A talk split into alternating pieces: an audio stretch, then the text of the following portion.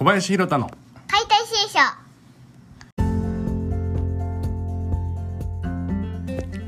おはようございます。11月が始まりました。小林弘太の解体新書のお時間です。えー、っと9月10月と。なかなか更新できなかった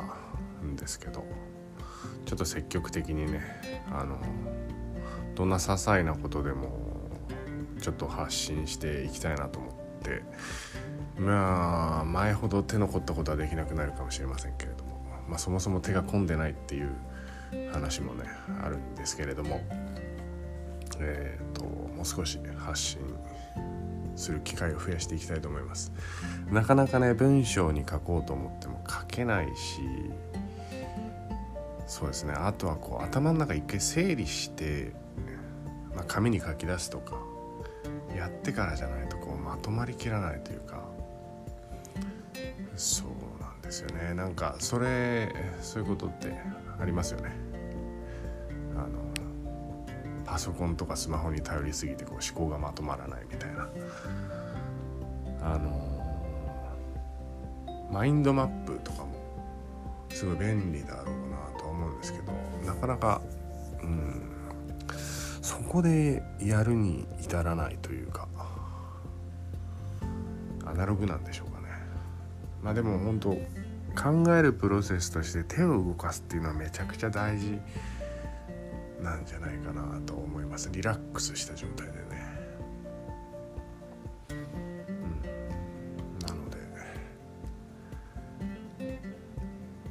まあ、まとめるのが難しいのなら話すことでその瞬間瞬間に手放していけばよりこう伝わるのかなと思ってちょっと思考を変えて発信を頑張っていきたいと思います。11月。11月から頑張っていきたいと思います。さてえーとそれでですねなんか最近ちょっと考えてることがあって前にもちらっと言ったことはあるかもしれないんですけど今改めてこう日本人の、えー、作ってきた文化っていうのにすごい注目してて僕は個人的に。いやすごいこうものすごいシステムを生み出してたなとか思うんですよね。なんか最近 DAO とか流行ってるじゃないですか。なのでまあ本当 DAO ですよね。もうほっといても循環する仕組みが江戸時代の終わりにはできてたんですから。体のこと暮らしのこと環境のことそこにこう文明という便利さを求める要素が加わりその DAO っていうのは循環するシステムはこうだんだんだんだん機能しなくなっていってるんですよね。まあそんな風に昔の日本のシステムってすごいなとか勝手に妄想をしてて、うん、やっぱそうなるとね本当いろんな今、えー世界で動いてる経済のこととかもそうだし僕たちの日々の暮らしのこともそうだしちっちゃなことが大きなことにも直結してるなっていうのも感じたりするんですけどね。まあそんなことを言っても僕一人の力はまだまだちっちゃいんで。なので体からだけでもね変えていきたいし変えていってもらいたいしいい状態っていうのを知ってもらいたいしいい状態で暮らしてほしいし、うん、そんなこんなで、まあ、僕が考えてるこの日本の昔の文化っていうのにまあそうハマってます。もうここ何年ですかね。結構ハマってるんですけど、すごいんですよ。で何がすごいかっていうとやっぱりみこしの文化。みこし担ぐ文化ってどうなんでしょうね。日本だけなんですかね。だとしたらそれもまたすごい話だなと思うんですけど。あのー、最近ねみこしを担いで体言わしたっていう友達が SOS を発信してきて。対応したんですけどやっぱり祭りって非日常なんでいきなりこう非日常トップギアに新参者が入っちゃうとやっぱり分かんないんですよね流れがね。で流れにもまれる。次の動作が分かんないからとか。でこれは僕自身も四万十市の提灯台っていう祭りに参加して足を言わしてっていう自身の体験からもあるんですけど。あのぱり非日常で何でもそうじゃないですか運動会でもやっぱり非日常のところで頑張ってアキレス腱切っちゃうとかありますからね。なんでまあその非日常でものすごい力を出す祭りに、えー、まあ、僕の友達が参加して、えー、まあ、みこしから力が跳ね返ってきてあの質量ですから首がなんかあらぬ方向に曲がりなんかすごい音が鳴ったらしいんですよね。でまあ、えー、電話を受けた時は僕は対応できなかったんで氷で冷やしてもらって、まあ、できるだけその衝撃で受けたダメージ熱を取ってで翌日翌々日かな？にあの施術っていう形でアプローチしたんですけどその時はもう友達はもう冷やさない方が体は気持ちいいっていうことを言ってたんであもうこれ動かしていい時だなという判断でやったんですけど、うん、やっぱりこう力をね出さなきゃいけない場面なんですよね。みこしを担ぐっていうのは。みこしの力を体の中に入れちゃうと体は押しつぶされちゃうんで、まあ、そういうふうに力を外に出すっていう非日常晴れの日に、まあ、昔の人は晒しを巻いてたんですよね。でそこでやっぱりその自分の体の圧っていうのをギアセカンドに入れてですよね。まさにゴムゴムのってやつだと思うんですけど、まあ、そういう文化風習。晒しを巻かずとも腹巻きでよかったりそうで、まあ、それと合わせていくとあのすごい悔しいかもしれないんですけど人の理想的な体型ってお腹が下腹部にもたれかかってる状態だと僕は考えているんですね。っていうのは今まあメディアとかでよく見るお腹のバキバキに割れた姿っていうのは人が作り出した美しさの基準美の基準であって、えー、人の体本来に備わってる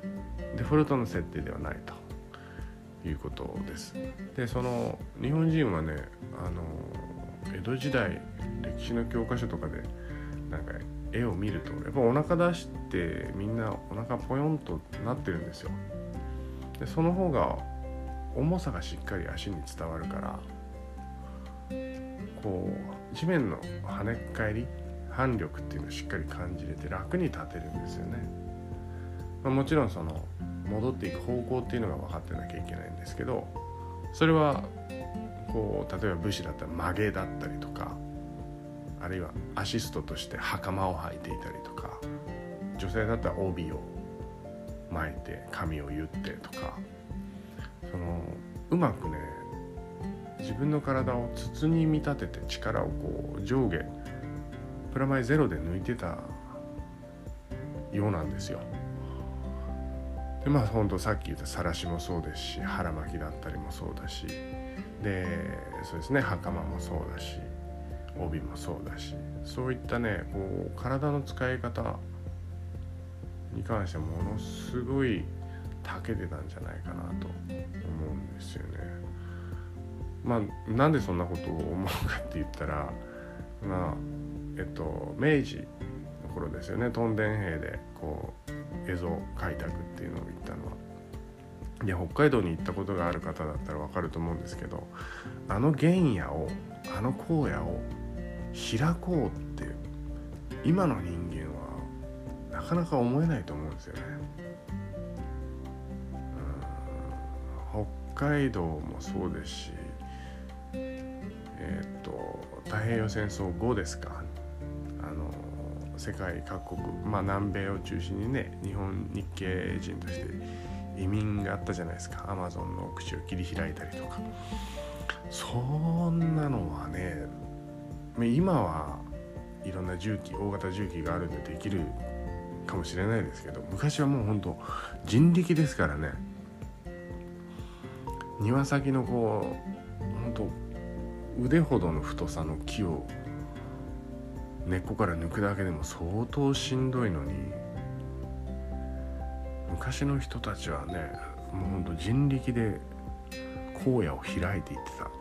荒野をというかもう山ですよね。山を開いてて。そんなハードな体の使い方をしてたのにこうボロボロになることなくむしろこうシャンとした。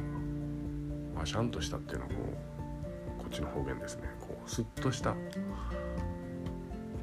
こう体の線を持ってたと思うんですよ。うん。やっぱり帯を巻くっていうのは外からの力が中心一箇所に入るっていうことですしね。その力を感じて跳ね返さないと今度苦しくなっちゃうんで。一回ね着物で帯締めすぎて過呼吸になっちゃってっていう人を助けたこともあるんですけどやっぱりこう、まああいうのも外から圧が加わるなんて非日常じゃないですか。だから体の使い方は根本的に違うんですよねただその今我々が非日常としてる動きを江戸時代の人たちは日常でやってたから日常の延長だったんですよね。っていうようなことを考えると本当江戸時代後期ってものすごくあの文化的にはすごい栄えてた豊かだったんじゃないかなっ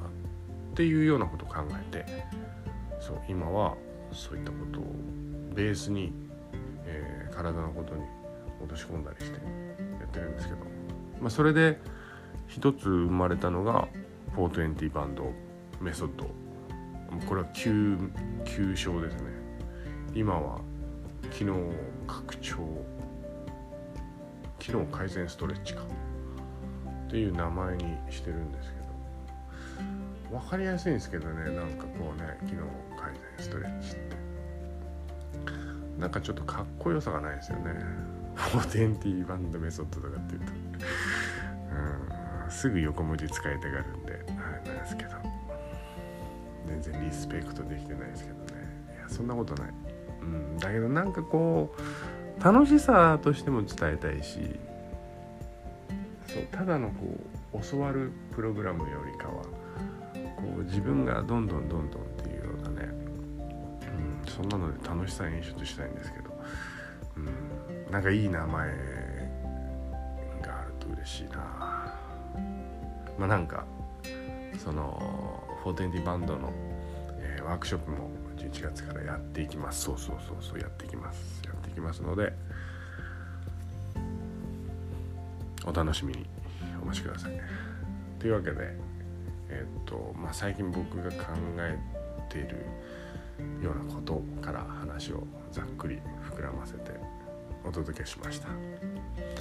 11月になって結構ね各地寒くなってきたと思います。僕は去年からえっと、寒さに対してね先にアプローチをするみたいな先手先手で体が冷えないようにするっていうことを実践してみたらすごい調子が良かったので今年はあのレッグウォーマーをつけて自分の調子を見てみようかなと思ってます。あの今のところねいいいいですね。いいです。またあのレッグウォーマーに興味がある方がいたら興味あるよっつって言ってくれればレッグウォーマーについても話を広げたいと思います。まあそんなんであの寒さ寒さ対策ぜひしてみてください。こうさっき言ってた腹巻きとかレッグウォーマーとか。もう日本人が昔やってたことそのまんまなんで。まあ騙されたと思ってやってみるのもいいと思います。ということで、えー、寒さ対策もしつつこれからね寒くなって乾燥もして体調崩しやすくなるかもしれませんけどもいい状態でいきましょう。それではじゃあね。バイバイ。